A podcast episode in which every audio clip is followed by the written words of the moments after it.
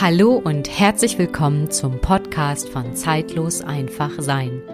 Ich bin Marin Denike und möchte dich mitnehmen auf eine Reise zur Verbundenheit mit dir selbst, wie es ist, mit den Tieren und der Erde in Verbindung zu sein und das zu leben. In dieser Folge habe ich den Tierarzt Christian Torp zu Gast. Und Christian hat die akupunkturorientierte Energiearbeit für sich entwickelt. Und wir haben über seinen Weg gesprochen, wie er von einem Schulmediziner zu einem energetisch arbeitenden Tierarzt wurde, über die Stationen, die ihn sehr stark beeinflusst haben. Und es war mir wirklich eine Freude, dieses Gespräch zu führen, denn Christian ist eine Person, die mich auch sehr oft und immer mal wieder wirklich beeinflusst und inspiriert hat auf meinem eigenen Weg. Und wenn du einfach noch mehr über Christians Arbeit erfahren möchtest, dann schau bitte auf seine Homepage. Ich verlinke seine Homepage in den Show Notes. Und nun bleibt mir nur noch zu sagen, viel Freude und Inspiration bei dem folgenden Gespräch. Ja, ich habe heute im Podcast einmal Christian Torp zu Besuch und ich freue mich sehr, dass das heute stattfindet, weil Christian ein Mensch ist, der mich wirklich vor einigen Jahren wirklich durch seine Authentizität in seinem Sein, wie er spricht und wie er lebt, einfach echt tief berührt hat. Und dann würde ich jetzt mal sagen, herzlich willkommen, Christian. Herzlich willkommen. Ich freue mich, dass ich dir ein bisschen Antwort stehen darf und mich erklären darf. Ja. Schön, dass du da bist. Danke. Magst du dich vielleicht als allererstes erstmal vorstellen, wer du bist und was du machst. Ja, also ich bin praktizierender Tierarzt, habe meine Approbation gemacht im Jahr 1979, bin dann in die Entwicklungshilfe gegangen nach Bolivien, Südamerika und bin dort dann fünf Jahre geblieben, habe also fünf Jahre gelebt und das war für mich eine sehr prägende und entscheidende Zeit, wo sozusagen auch eine Weichenstellung stattfand. Ich bin dahin gegangen als, ja, ich sag mal, Schmalspur, Schulmediziner, so, jetzt habe ich studiert, jetzt habe ich meinen Doktor, jetzt äh, verändere ich, jetzt weiß ich, worum es geht. Äh, und habe dort aber dann Kontakt gehabt zu einer, ich sag mal, zu, zu Schamanismus, zu ganz, zur Homöopathie, zu Tarotkartenlegen und solche Sachen. Und da habe ich gemerkt, es gibt mehr zwischen Himmel und Erde und fing an, mich für alternative Sachen zu interessieren, so dass ich nach meiner Rückkehr äh, mich der Homöopathie zugewandt habe, dort meine Zusatzbezeichnung gemacht habe, Homöopathie gelernt habe. Es für mich aber sehr schwer war, in einer Praxis, wo ich dann kleine Kinder hatte, eine Praxis, eine Existenzgründung, dann Homöopathie zu machen. Und ich bin doch Kopfmensch und sehr wissenschaftlich geprägt und habe also die Arzneimittel nicht erfasst im Sinne von äh, in, intuitiv, sondern ich mhm. musste sie erarbeiten und erlernen. Und das war sehr schwer und hat mich sehr an den, äh, an den Rand meiner Belastungsfähigkeit gebracht, bis ich dann in einem Seminar ein, jemand äh, äh, uns einen Punkt zeigte, den Punkt Blase 13, Zustimmungspunkt mhm. der Lunge und spritze dort vom Medium rein, also ein Homöopath, ja. der das kombinierte und dann fehlt es nicht an jemanden, der neben mir steht und sagt, kennst du was von der Akupunktur? Ich sage, nee, überhaupt nicht. Und der hat mir ein paar Takte davon erzählt und so, dass ich sagte, oh, das ist ja spannend, da fange ich mal an und belege dort Kurse. Und da merkte ich dann mehr und mehr, das wurde mein Ding, das passte. Ich bin dann zum Tier gegangen, habe das behandelt, zu Anfang Riesenerfolge, wie das dann so ist. Und war begeistert, vor allem, ich hatte, wenn ich nach Hause kam, Feierabend und musste jetzt nicht repertorisieren und nacharbeiten und so, sondern ging nach zwei Wochen wieder hin und guckte, was nun geworden ist. Und das wurde mehr und mehr mein Ding und hat sich dann so weit entwickelt, dass ich 1999 dann meine bis dahin mitgeführte schulmedizinische Praxis verkauft habe und gesagt habe, ich mache nur noch Akupunktur.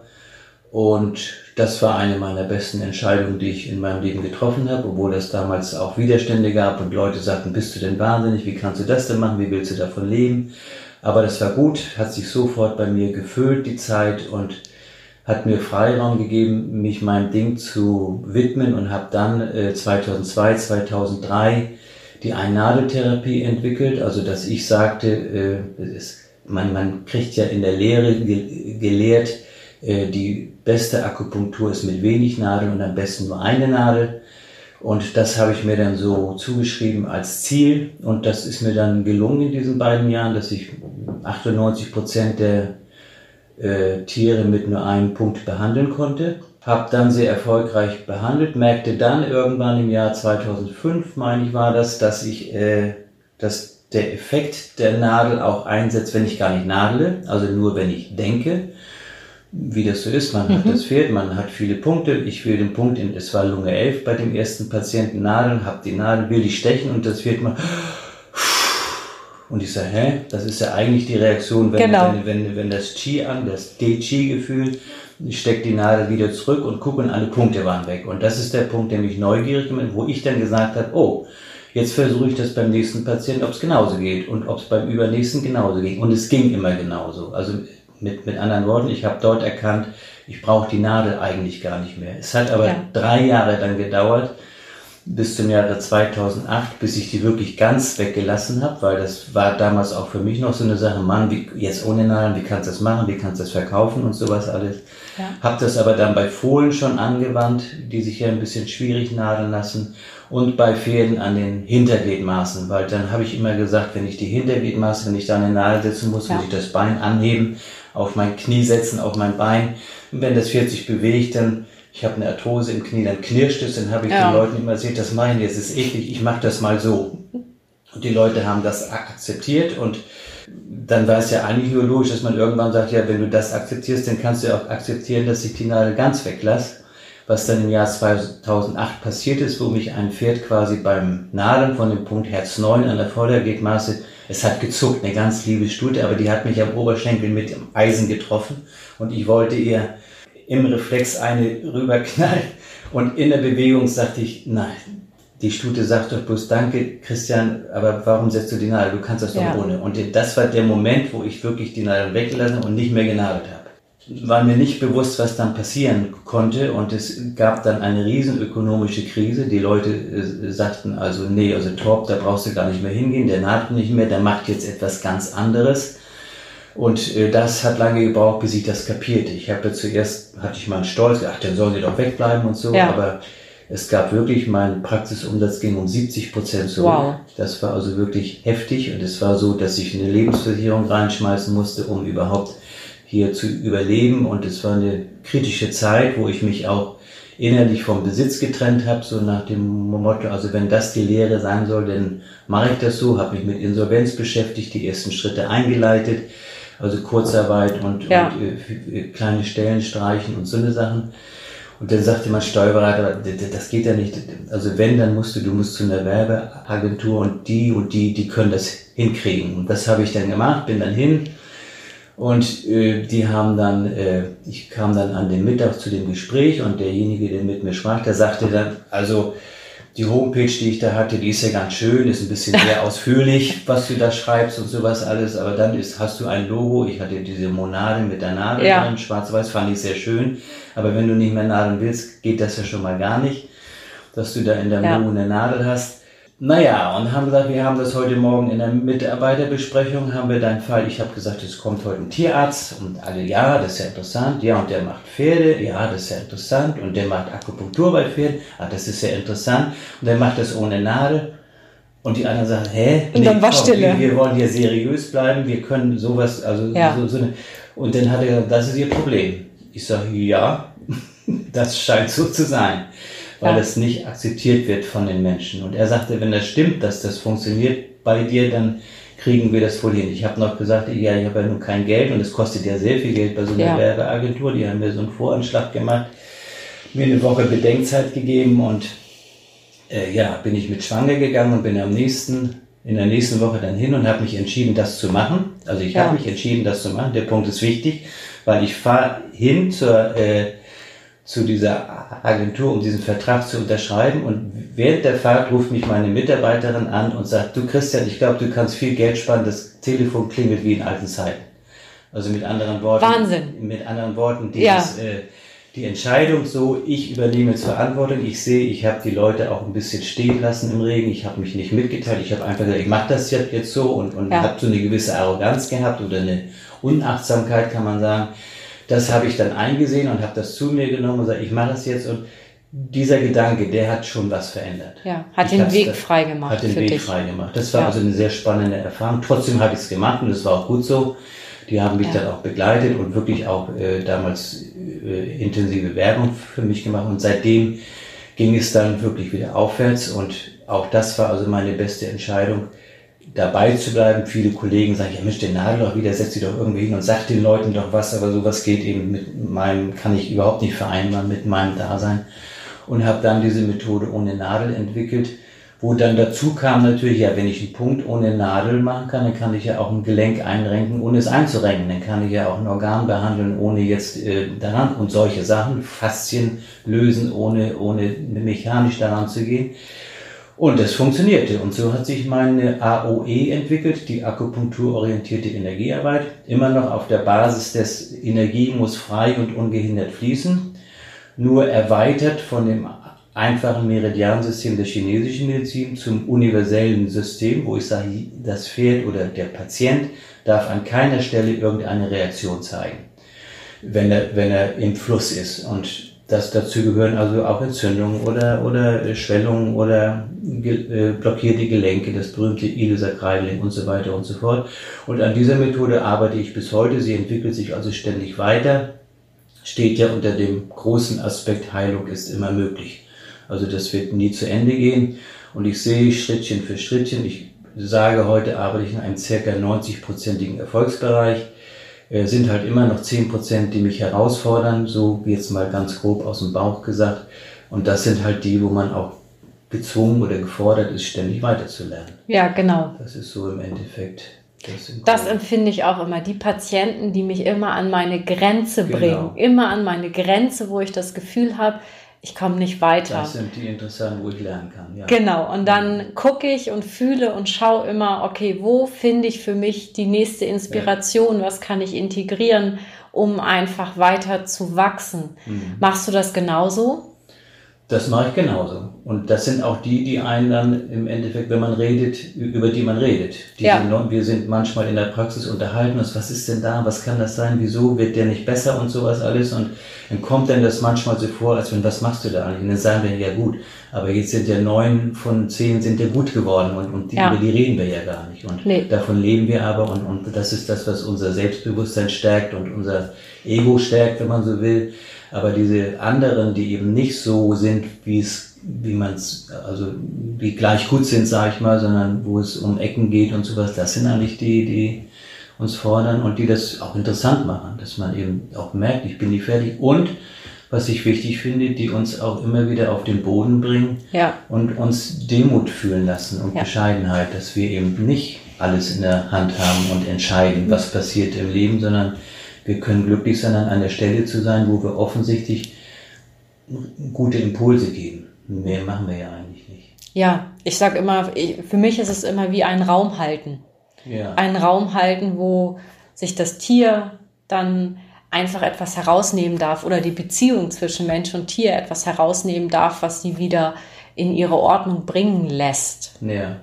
Ronald Hemp, so ein amerikanischer Kollege, hat hier mal ein Seminar gegeben, der sagt, wir heilen nicht, wir, er nennt es to facilitate healing. Ja. Also wir ermöglichen Heilung, wir, wir, Ja. wir machen es möglich, aber wir heilen selber nicht. Nee. Das ist, glaube ich, ganz wichtig auch zu verstehen. Genau, genau. Mhm. Was ist für dich die stärkste Kraft überhaupt, dass du sagst, welche Haltung?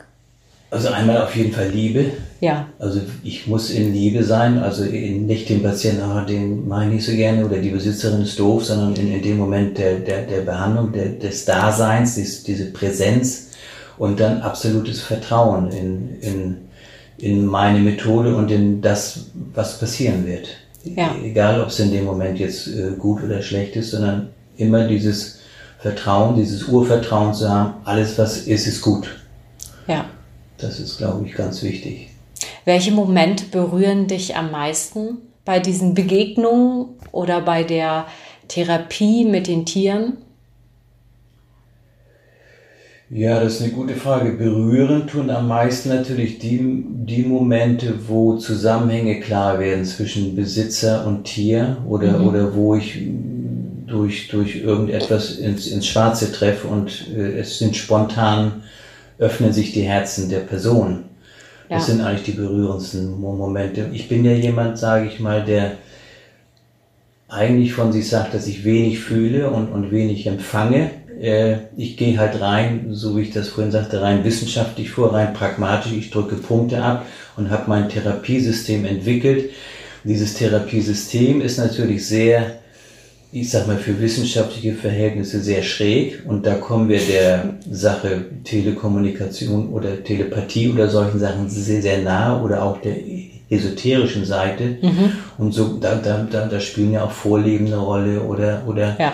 oder anhaftende Seelen oder irgendwelche getragenen Probleme und so weiter und so fort. Und da kommt man eben oft und ich sage denen, ja, äh, äh, sie, sie, sie tragen ein Problem von ihrem Vater zum Beispiel und woher wissen Sie das denn? Und schon fließen die Tränen und ich, ich sage, nee, ich weiß überhaupt nicht. Ich frage einfach und mhm. habe das jetzt einfach so gelöst und teile Ihnen das nur mit. Und dann kommen so Geschichten, jetzt mit dem Vater, was mir jetzt spontan da in den Sinn gekommen ist, ist dann eine Frau, die, die, die, die sagt, woher wissen Sie das? Und ich sag, weiß nicht, und sagt sie ja, ich, sie ist, sie kennt ihren Vater gar nicht und ist vor ein paar Wochen ist sie mit ihrer Mutter in die, durch die Stadt gegangen und begegnet, ihr kommt ein Mann entgegen und ihr wird in dem Moment ganz schwindlig, schwummrig. Ja. Sie erzählt das der Mutter und die Mutter sagt, das war dein Vater. Das hat wow. sie dann so interessiert, dass sie ihn ausfindig gemacht hat, also die lebten getrennt und alles, dass sie ihn ausfindig gemacht hat und angerufen hat und der hat sich aber verleumdet und hat gesagt, ich will von dir nichts wissen und, und sie hat aber weiter angerufen, bis dann, bis er gar nicht mehr ans Telefon ging und die Frau ging dann ran ja. und hat sie beschimpft und lasst uns in Frieden mhm. und sowas und mit diesem Ding ging sie schwanger und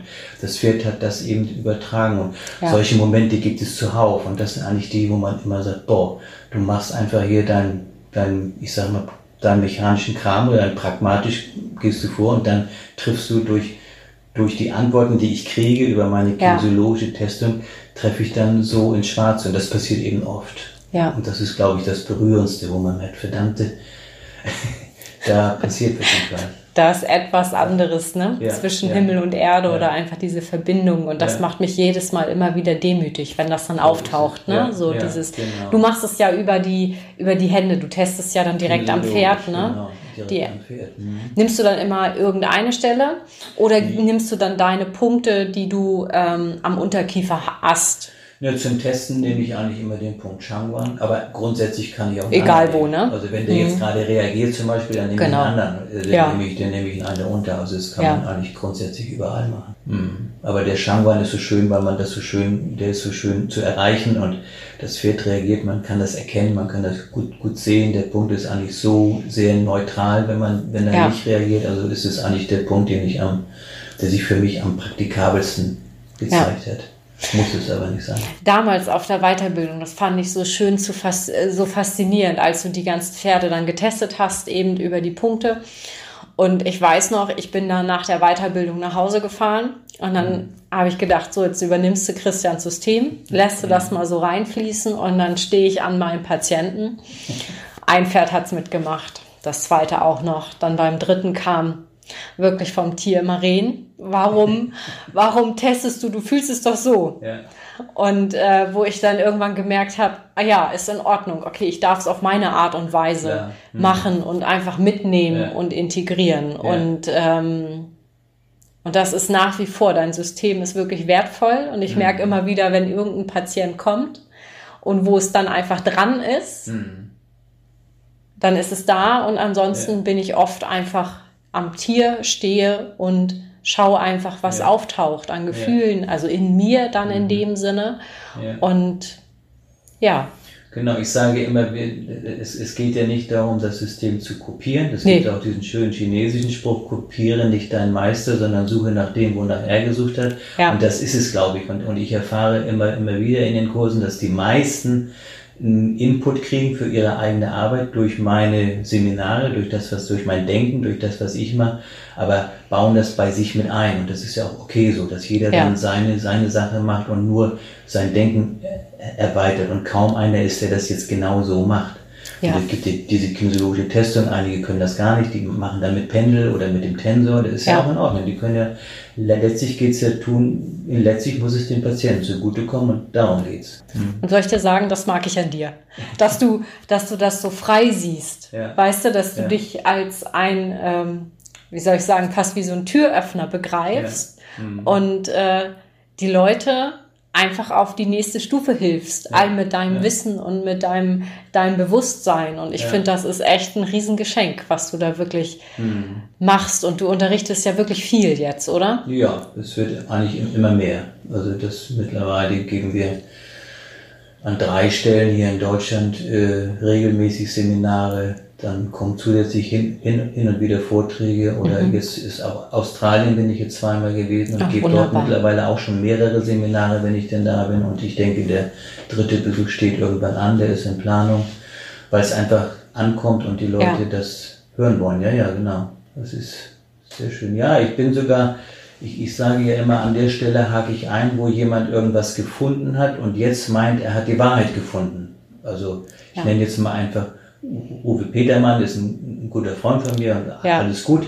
Äh, der hat zum Beispiel mal einen Artikel geschrieben, wo er schreibt, 80 Prozent der Patienten, der chronisch kranken Patienten äh, sind verursacht durch Narbenstörfälle, mhm. ja. allergische Erkrankungen durch 100 Prozent. Und dann mache ich das und so. Und an der Stelle sage ich immer, ja, Uwe, ist alles in Ordnung, das mache ich dann auch öffentlich. Ist auch schön, dass du das darstellst. Nur, das heißt noch lange nicht, dass es so ist das ist für dich so und das glaube ich auch und das ist auch völlig in Ordnung. Aber ich behaupte ja auch, dass ich chronische Erkrankungen und Allergien behandle, aber ich mache es halt ganz anders und das geht eben auch. Und darum ist das, wenn jemand sagt, ja, ich mache es so und darum ist es so, diese Stelle, da merke ich irgendwie, da hat dieser Mensch noch nicht so ganz verstanden, worum es eigentlich geht. Da, das, da fehlt dieses bisschen Demut, dass er sagt, gut, ich bin, ich mache es so, das ist völlig in Ordnung und es funktioniert, ist auch in Ordnung, aber deswegen ist es noch lange nicht so für die, für die Welt. Ja. Ich kann es nicht als das Wissen verkaufen, sondern ich kann es als meinen Zugang verkaufen, ja. was gut ist. Tausend Wege für nach Rom, sage ich immer. Ne? Rom, und äh, mhm. jeder hat halt einfach auch wirklich seine eigene Wahrheit ja. in dem. Ja. Und ja. Das ist, äh, finde ich, wichtig. Und das lässt dann auch immer in, in der Bescheidenheit und macht das Leben einfacher, weil ich nicht streiten muss. Ich kann ja jeden sagen, ja, okay, wenn, wenn, wenn das dem Patienten gut tut, ist es in Ordnung. Was sollst du dagegen haben? Geht ja, ja gar nicht. Gab es auch mal für dich Patienten, wo du das Gefühl hattest, du bist nicht der richtige äh, Therapeut, wo du dann gesagt hast, die hast du weitergeschickt oder woanders? Oder hattest du solche Momente noch gar nicht? Doch schon, aber ganz selten gibt es. Aber, aber, aber wirklich, wirklich, und mit zunehmenden Jahren sehr seltener. Ne? Aber, ja. aber also gerade in dem Moment, wo man denkt, das gibt es nicht, dann kommt so einer. Ja, genau. ja, genau. Ja, ja, ja. Ja, ich weiß, wie das ist. Ja. Hast du den Leuten das dann gleich gesagt, als du dann da warst? Oder äh, hat sich das im Laufe der Therapie meistens entwickelt, wenn ja. das dann mal so war? Eigentlich, eigentlich eher im Laufe der Therapie, weil ich eigentlich immer denke, das muss ich knacken. Aber, aber dann, äh, wenn es dann komisch ist und es kommt das nächste Mal wieder genauso, dann mhm. äh, gebe ich es, dann gebe ich es auch ab und sage, da komme ich jetzt nicht ran oder das geht nicht oder was. Ja. Also ganz abgesehen von den Fällen, die jetzt klar, ich sag mal, schulmedizinisch mhm. zu behandeln sind, die gibt es natürlich auch. Äh, ja. Aber jetzt geht es um die, die jetzt also auf dieser Schiene sind. Ich meine zum Beispiel, wo ich gar nicht rankomme, ein Pferd. Aber das ist wirklich, das ist im Jahr vielleicht einmal oder zweimal. Ja. Also wirklich ganz selten. Aber die gibt es. Finde ich schön. Also, dass du es dann einfach auch so aussprichst und ja. dann auch einfach so sagst. Also, ich merke es ja bei ja. mir dann auch selbst, wenn ich äh, zum Beispiel ein Tier energetisch einfach aus der Ferne ein bisschen begleite. Und das hatte ich neulich auch erst. Ähm, einen Hund, der eigentlich schon vor zig Jahren schon mal bei mir war. Mhm. Und dann ähm, ging ich in Verbindung und ich merkte einfach, nee, irgendwie, entweder spreche ich in dem Moment nicht die richtige Sprache mhm. für die Tierhalterin mhm. oder auch einfach auch fürs Tier oder ich mhm. habe genau dieses Puzzleteil nicht mhm. anhand, äh, um einfach die ein Stück weit weiterzubringen, mhm.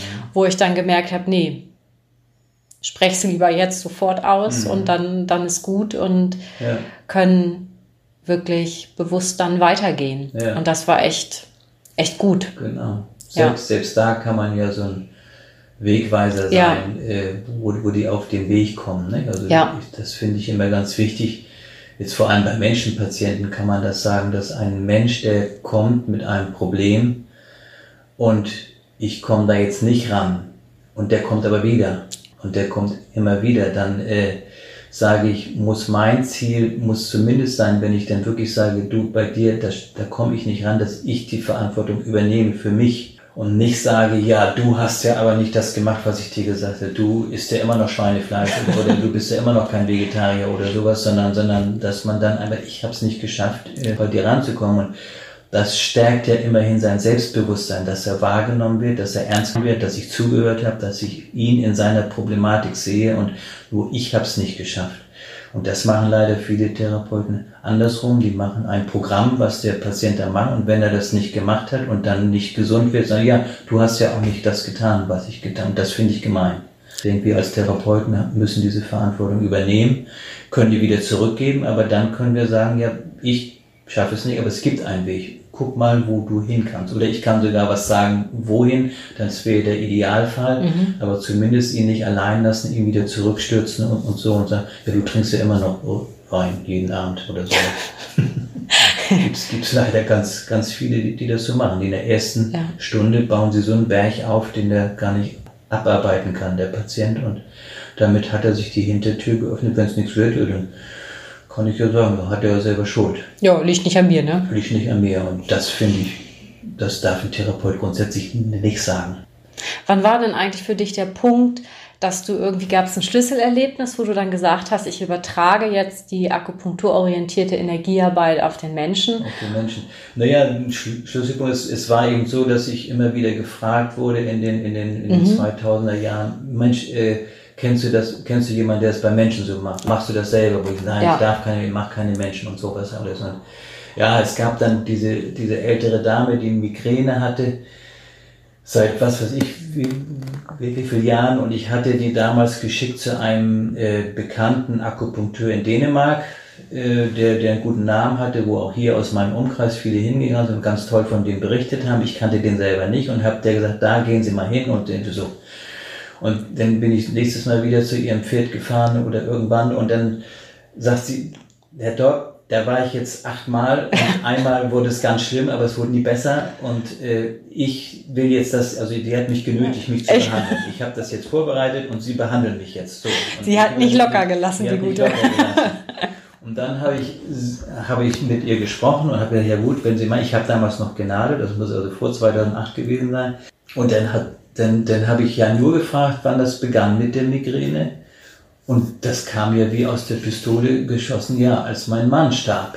Oha, Vorher ja. hatte sie hin und wieder mal Kopfschmerzen, aber die, die starke Migräne ging los, als ihr Mann starb. Und so ein Vorbericht, den ich da, das waren vier, fünf Minuten vielleicht. Und habe dann Lunge 11 genadelt. Das weiß ich auch noch wie heute. Und dann ist da wirklich viel passiert bei der Frau. Und das Erschreckendste für mich war, dass die Frau sagte, so lange hat sich noch nie einer mit mir unterhalten. Was? Ja. Obwohl sie bei Heilpraktikern war, aber die haben alle irgendwie keiner zugehört. Wahnsinn. Und, und ihr lag das auf der Seele, das ja. auch mal einfach so ausschaut. Und ich glaube, das war die halbe Miete. Also mir, und, und da fing ich an, das kann doch nicht sein. Und seitdem fing ich ja an, habe Menschen zuerst mal so in mein Bürotag habe ich gesagt, gut, wenn denn mal einer kommt, den können wir dann da machen und habe das so mit Spardose und sowas gemacht. Aber der Tag war ganz schnell voll äh, und so hat sich das dann immer mehr entwickelt. Und bis heute glaube ich, dass, dass die halbe Miete ist das Zuhören, den Menschen einfach und immer wieder fragen, und dann, wo kam das her und was war davor? Weil womit der Mensch heute kommt, sage ich immer, ist Pillepalle. Das ist mhm. nur, das wird nur schlimmer, bis er irgendwann mal merkt, Mann, ich muss mal was tun. Oder oder die Schulmedizin sagt so, wir können für dich nichts mehr machen, damit musst du leben und so eine Sachen. Dann ist der Patient an, kann er an die Schwelle kommen, dass er sagt, jetzt muss ich mal sehen, was da ist.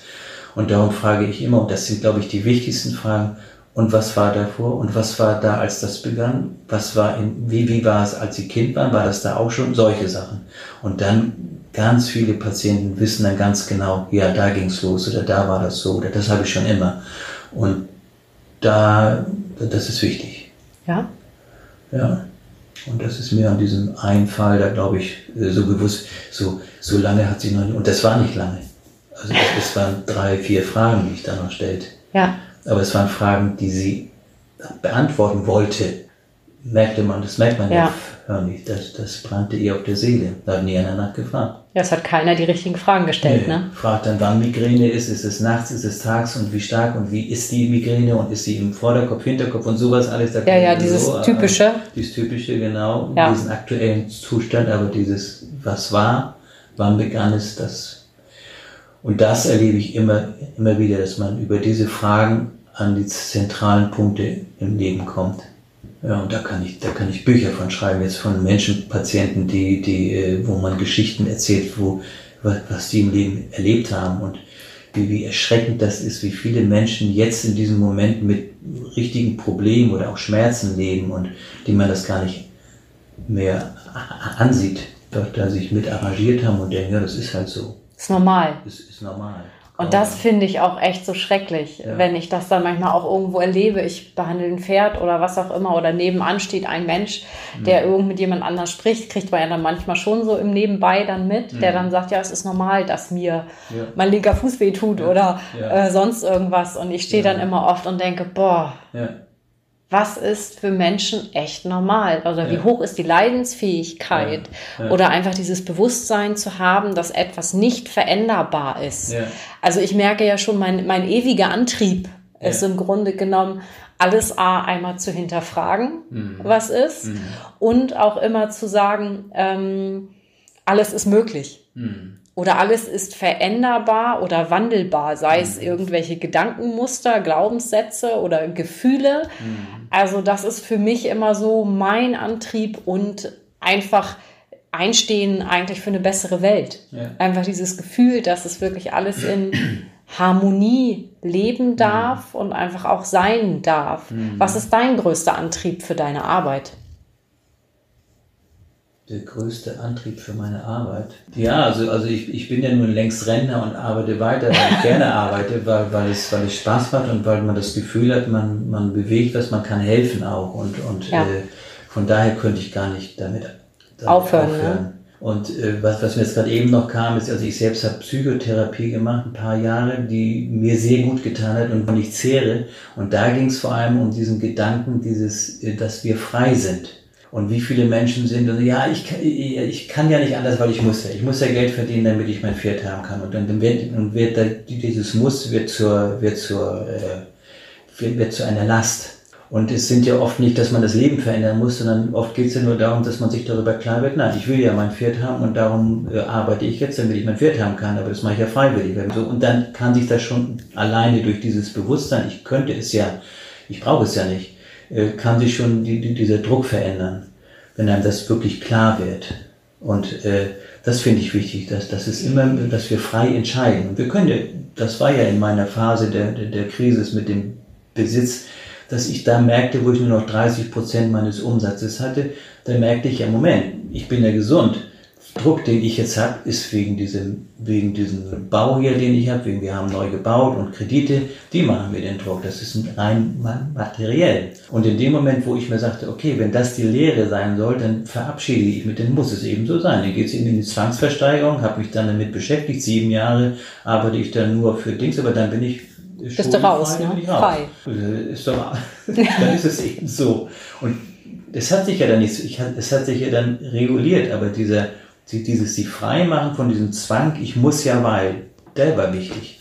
Ja. Und nicht, ah, es geht ja nicht anders, weil ich muss, mir sind die Hände gebunden. Oder, oder in der Therapie, wo ich sage, ja, ihr habt gut reden, Weg des Herzens gehen und so. Ich habe vier kleine Kinder und Existenzgründer und da habt Verantwortung und so. Und der Therapeut sagt an der Stelle, wieso, du kannst doch gehen. Ich sag, sag mal, spinnst du? Was soll das denn jetzt? Aber die Auseinandersetzung war, war, war so segensreich, weil es war schon klar, ich sagte, andere machen das auch, die gehen dann. Wenn du das Gefühl hast, dass die Familie dich blockiert und macht dich krank, dann kannst du doch sagen, ich gehe. Hast du die Familie gehört, jetzt gehst du.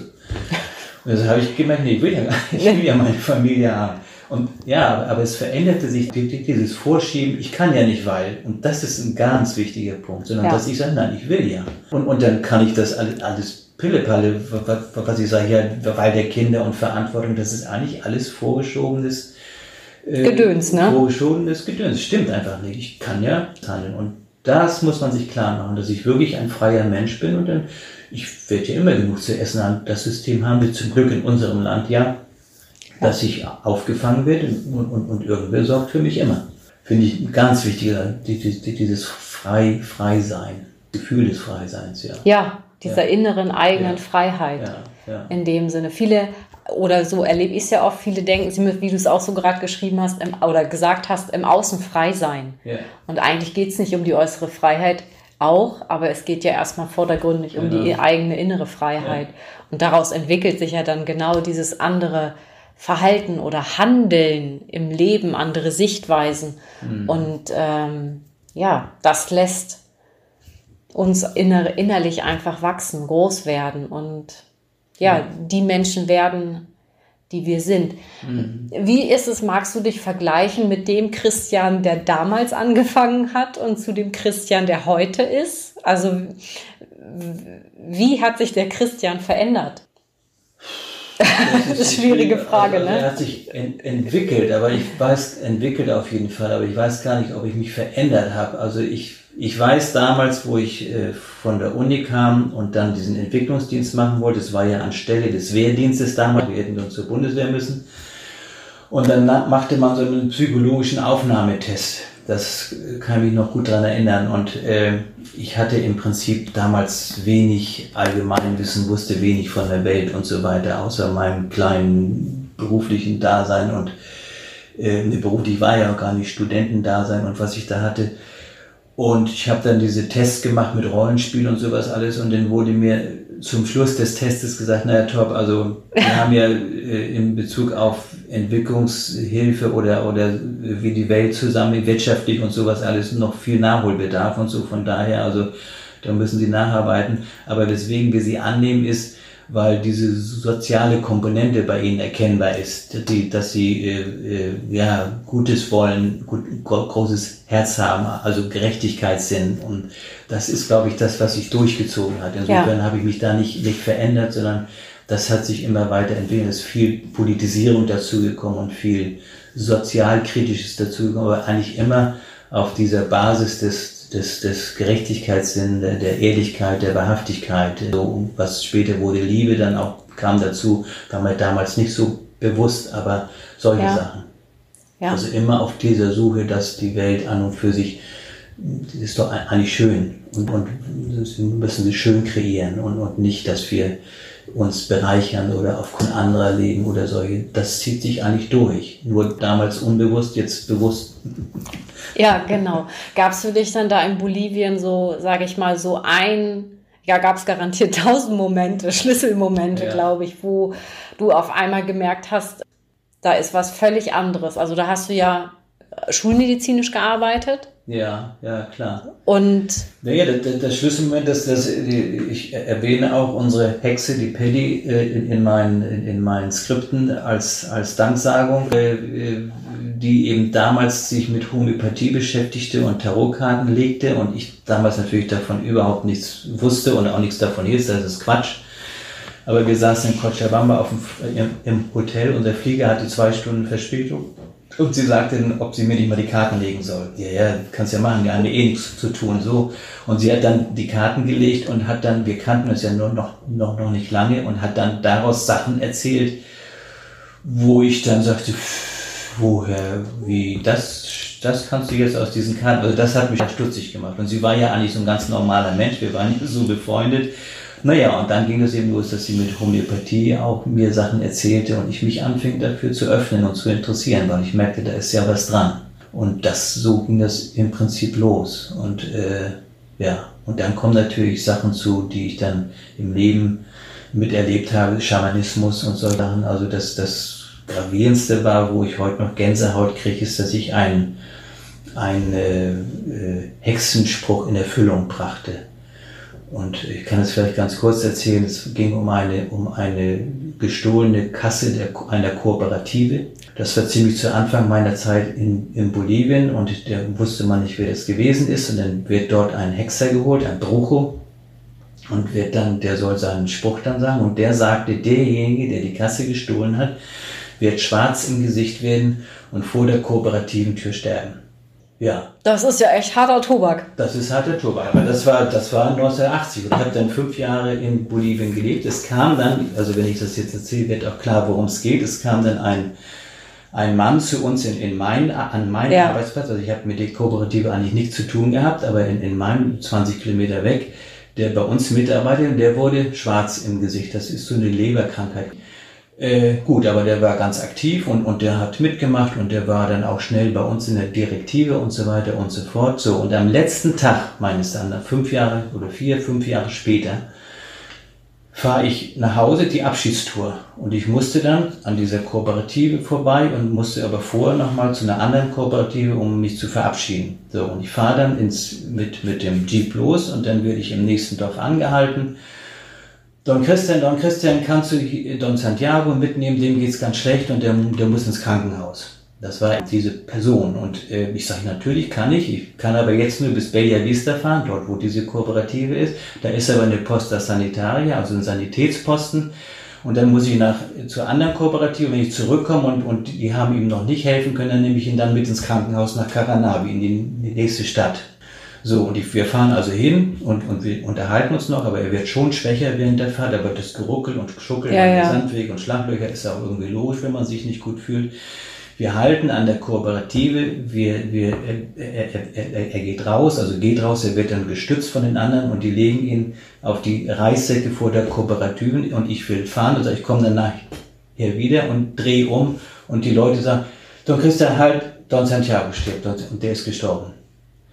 Und das ist mir jetzt, kriege ich dann immer ja. noch Gänsehaut, wenn ich das so erzähle. Ich habe diesen Spruch also in Erfüllung gebracht. Ich wusste ja damals, das war mir, das ganze Ding war fünf Jahre so, ich habe da überhaupt nicht dran gedacht. Ich ne? auch, wo er ja. schwarz wurde, das war für mich damals so ein Pruche-Spruch in einer Zeit, wo ich ja überhaupt noch nichts davon, das ist ja. alles im Nachhinein klar geworden, aber ich habe die, und er war, dieser Don Santiago war eben zu der Zeit dort in der Kooperative in der Administration. Also er hatte Zugang zur Kasse war aber ein ganz ehrenwert anerkannter Mann, also dem man das nicht zutraute und der ja selbst quasi mit dabei war, diesen Spruch dann so. Und ich fahre ihn vor die Ko Kooperative. Und wenn man denn sowas erlebt, dann denkt man, oh, puiuiui. Ja. ja. Das ist schon, schon harter, harter Tobak. Und so da haben wir ein paar mehr Sachen auch in der eigenen Familie in die Richtung erlebt, wo man auch dieses, diese ganzen Sachen mit, mit Krankheit und, und so ganz ja. anders sieht und ganz anders bewertet, als wie es die Medizin macht, die ihn da untersuchen würde, würde Leberwerte feststellen, was alles. Äh, genau. Das kriegt eine ganz andere Bedeutung. Bist du damals, war dann damals äh, dein Vertrag abgelaufen in Bolivien oder hattest du dann einfach irgendwann das Gefühl, jetzt wird Zeit, naja, einen anderen Weg zu gehen. Im Prinzip ist der Vertrag für zwei Jahre, den kann okay. man verlängern, jeweils um ein Jahr, wenn das Projekt angenommen wird, sage mhm. ich mal, zur Verlängerung freigegeben wird. Und die Höchstzeit ist im Endeffekt fünf, eventuell sechs, sechs Jahre. Und dann muss man, also beim DED ist ja das ist ja ein Freiwilligendienst, und dann muss man zurück.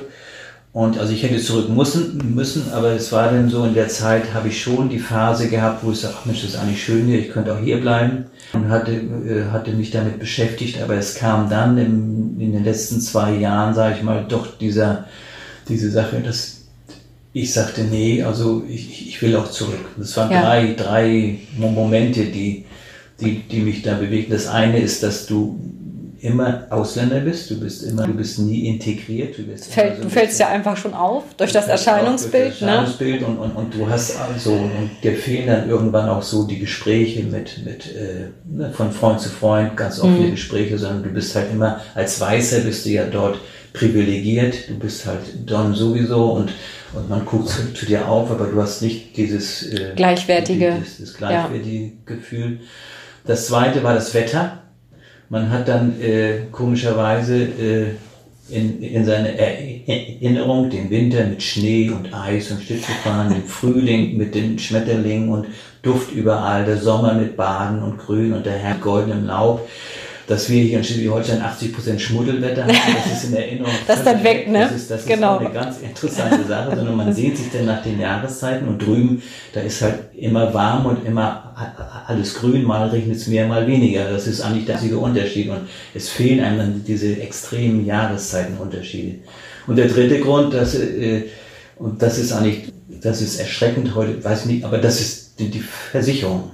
Ja. Dass man eben das Gefühl hat, Mann, ja, wenn du dann aber krank bist, und ich habe es da eben oft erlebt, dass Leute, die verunfallen oder krank werden, das ruiniert die Familie oder sie werden sterben gelassen. Das im Psychiatrisch kannst du das bezahlen, bevor du behandelt wirst. Und dass wir doch hier ein System haben, wo man sagt, da brauchst du dich eigentlich nicht drum zu, zu sorgen. Und wenn ich drüben bleiben wollte, wie, wie soll ich, wie soll man das machen, sich da versichern und so weiter und, und so fort. Das waren also die drei Gründe, wo ich sagte, nee, also zumindest erstmal wieder zurück und gucken. Ja. Ja. Du hast echt ein sehr interessantes Leben, weißt du das? Naja. Also sehr bunt und äh, sehr bewegt.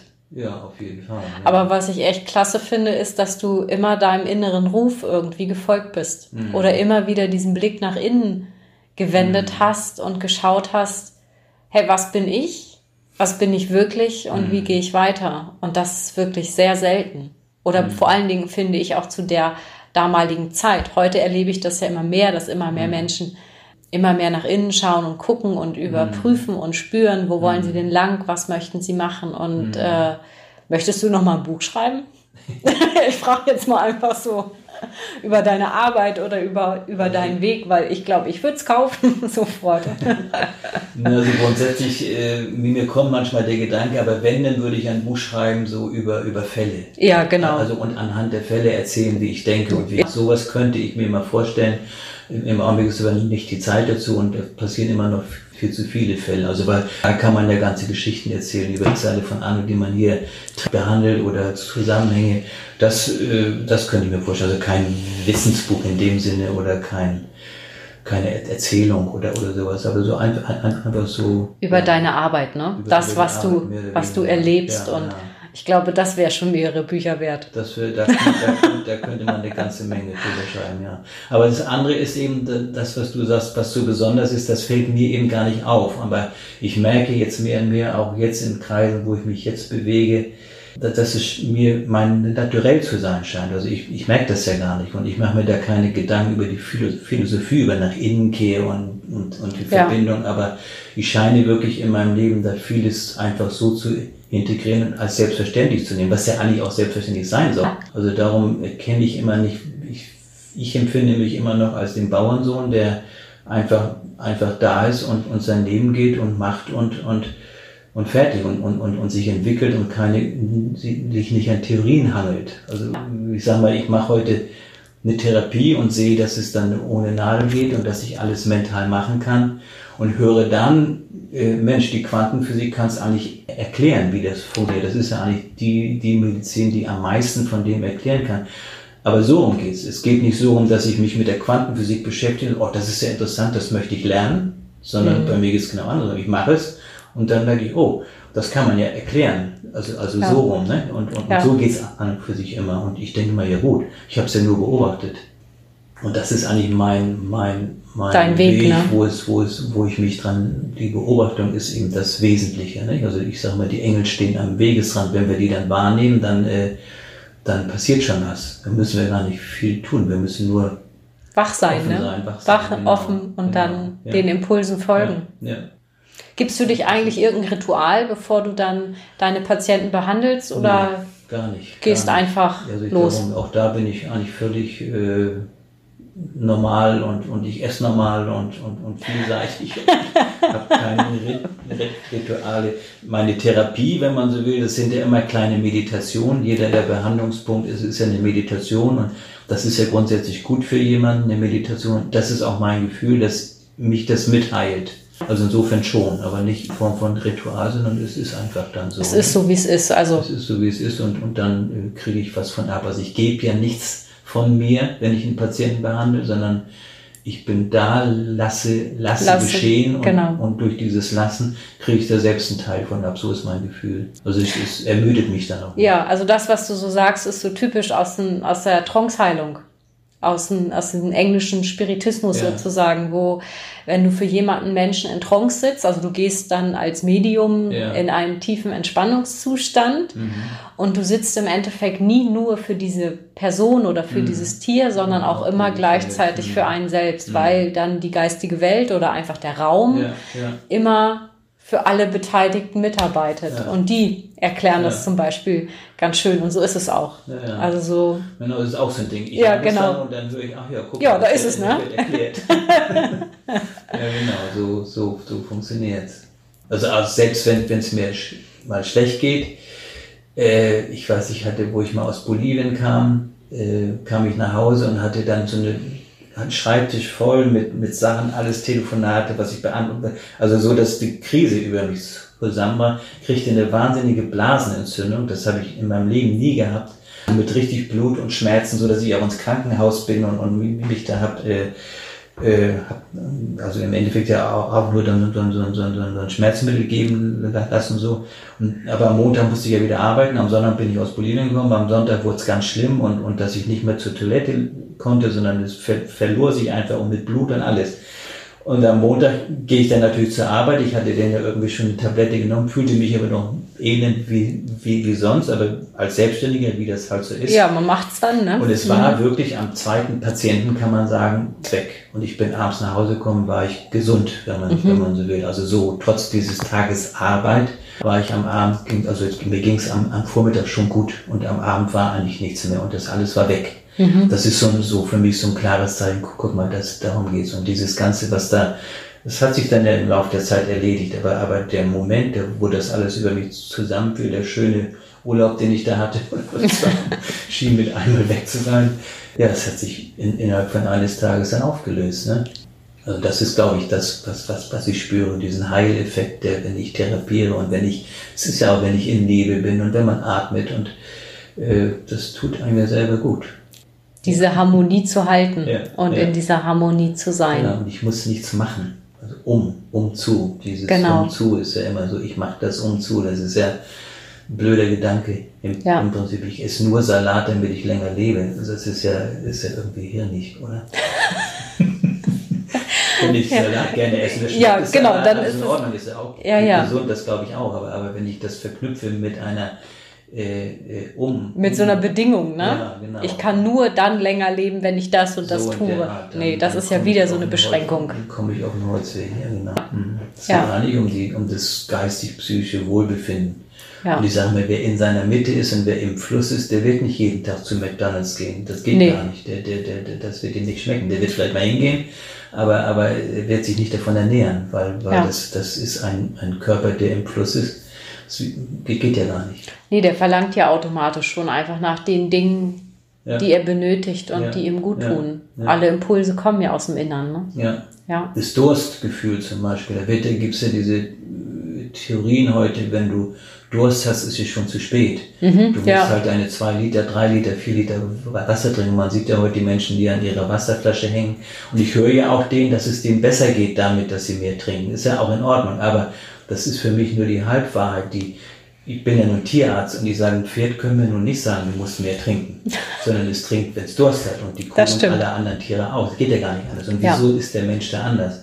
Und der Mensch ist eigentlich, glaube ich, nicht anders, aber er ist durch Erziehung, durch und durch dadurch ist er, hat er es verlernt, auf sich zu hören und diesem Durstgefühl stattzugeben, weil er denn ja, es passt jetzt nicht, dann muss ich öfter auf Klo, denn, denn äh, mhm. Stress und dann vergisst, er ernährt sich vielleicht auch schlecht und und und, und hat, hat Sorgen und vergisst das Trinken. Und darum sage ich immer, der Königsweg ist doch, den Menschen wieder dorthin zu bringen, dass er dieses normale Durstgefühl hat und dann trinkt er auch das, was er braucht. Ne? Also wenn ich, das ist jetzt nicht Quatsch, dass er viel trinken soll, aber wenn ich das so, auch das zwanghaft mache, dann ist das nur so eine mhm. Halbwahrheit. Also der genau. Königsweg ist der, dass sich den Menschen in die Lage versetzt, ja, trinkt alleine, wenn er.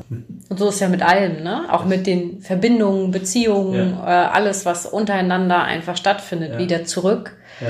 zum eigenen Empfinden. Ja, und das ist unser Vorteil als Tierarzt, nicht? weil wir eigentlich immer vom Tier kommen und, und können eben sagen, guck mal, die Tiere machen es ja eigentlich so, wie es sein soll. Die fressen dann, äh, wenn sie brauchen, ihre Kräuter selbst, die suchen, wenn sie die Möglichkeit haben, trinken dann, wenn sie Durst haben, wenn es nötig ist und so weiter und so fort. Und dass man das immer wieder verbindet und dann sind viele Theorien, die bei Menschen gemacht werden und viele, viele, viele Bücher, die geschrieben werden, sind an und für sich mhm. obsolet, wenn man, wenn man mhm. einfach sagt, Mann, komm zu dir und achte auf dich und sei achtsam mit dir, dann brauchst du diese ganzen Theorien nicht. Ja.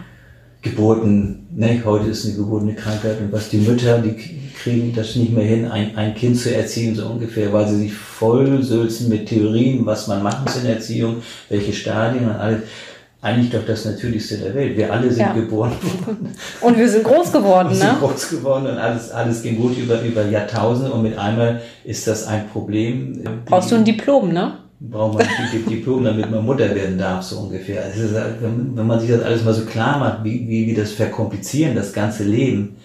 Ist verrückt. Da ist es wirklich verrückt. Oder jetzt mit Corona, was wir daraus machen, aus einer Infektionskrankheit, kann man ja weiterfolgen, statt wie wir uns gesund erhalten, dass wir in unserer Mitte, und dann werden wir auch gar nicht krank. Das wird ja auch gesagt, es trifft äh, äh, vor Menschen mit, mit Vorschädigungen. Ja, dann, ja. dann muss ich doch sagen, was ist, was ist sehr erschreckend, dass so viele Menschen Vorschädigungen haben. 40 Prozent oder was? Oder mhm. 50 Prozent? Dass man da ansetzt und sagt, wie kann das denn sein? Wir müssen ja. dann was für die Gesundheit tun. tun. Genau, Prophylaxe. Ja. Wie kann man ja. sich gesund erhalten? Wie stärkt man das Immunsystem? Da und nicht über die Rede, sondern nee. nur die Impfung wird uns erlösen. Das ist verrückt. Ja. Mhm, ist wirklich verrückt, verrückt die Herangehensweise. Ja. Ja. Gibt es noch irgendetwas, äh, was du dir für die Zukunft, Zukunft wünschst, Christian? Naja, also mein, mein, mein Wunsch in der, in der Therapie jetzt, wenn ich das mal so, das ist immer die Stelle, genauer erfassen zu dürfen, an der ich an meiner Grenze bin und an dieser Stelle dann sagen zu können, wo derjenige hin kann. Das wäre für mich, und da bin ich noch nicht, das, das schaffe ich noch nicht. Also ich, ich schaffe wieder das eine genau zu erkennen. Das, das, da, ist, da ist jetzt Schluss haben wir vorhin ein bisschen drüber gesprochen. Ich mache es dann irgendwann, ja. aber dass ich das, ich kann ja kinesiologisch erfragen, mhm. aber da kriege ich keine klare Antwort oder die Antworten stimmen oft nicht. Und dann noch sagen zu können, wo kannst du jetzt hingehen? Und das finde ich so eine ganz schwierige Stelle, die, die, weil ich möchte nicht jemanden einfach, geh mal zu einem sowieso und da entsteht oft nur Frust, sondern es müsste dann ja jemand sein, wo man auch das Gefühl hat, so da glaube ich, da, also da kann dir wirklich geholfen werden. Ja. Das ist so vom, vom beruflichen und privat natürlich, dass wir hier, ja, dass wir glücklich und gesund bleiben. Das ist einfach so, so, so sagen. Hast du sonst noch irgendwas, was du vielleicht den Hörern noch mit auf den Weg geben möchtest? So aus dem Bauch heraus.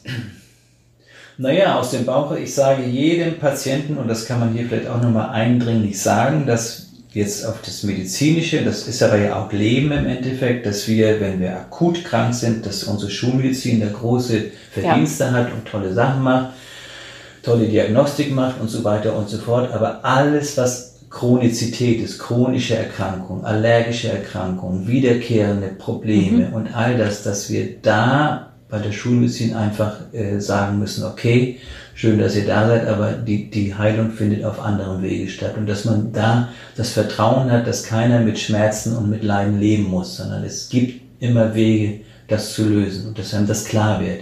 Unser ja. Gesundheitswesen verdient an Krankheit. Das heißt also, es ist absurd zu glauben, dass ich als, als äh, kranker Mensch dort Heilung erwarten kann. Das würde das System ja völlig kippen. Ja. Und das muss, muss man sich einfach, muss man so klar sagen. Und das sage ich auch Kollegen gegenüber, die dann auch sagen, ja, ja, stimmt schon. Weil es ist einfach so. Also Heilung findet, findet auf ganz anderem Wege statt. Ja. Darum ist jedem chronisch krank, jedem Schmerzpatienten, jedem, dem gesagt wird, damit musst du leben und so, dass man sagt, okay, danke, was soll ich bei einem Arzt, der mir sagt, damit musst du jetzt leben? Was soll ich denn da wieder hingehen? Mhm. Im Endeffekt ist es doch Quatsch.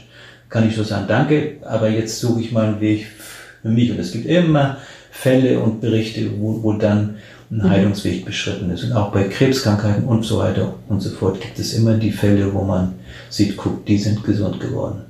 Alles ist möglich. Alles ist möglich. Und das, das ist dieses, dieses Vertrauen darin zu haben und sich nicht zu ergeben und, und sich machtlos zu fühlen ja. in die, dieser Welt, sondern seine eigene Macht erkennen im Endeffekt. Das ist ja. so mein, mein Rat, den ich jedem geben kann. Wir sind alle echt Schöpferwesen. So sage ich das immer. Ja, so in dem, ja. Mhm.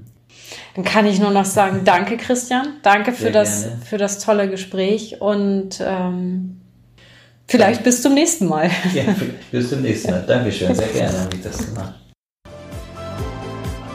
Ich hoffe, dir hat das Gespräch mit Christian gefallen und du konntest für dich etwas mitnehmen. Und wenn du mir eine Bewertung oder einen Kommentar auf Instagram unter zeitlos einfach sein hinterlassen möchtest, dann freue ich mich sehr darüber. Nun bleibt mir noch, dir einen wunderbaren Tag zu wünschen und vielleicht hören wir uns auch wieder ein nächstes Mal.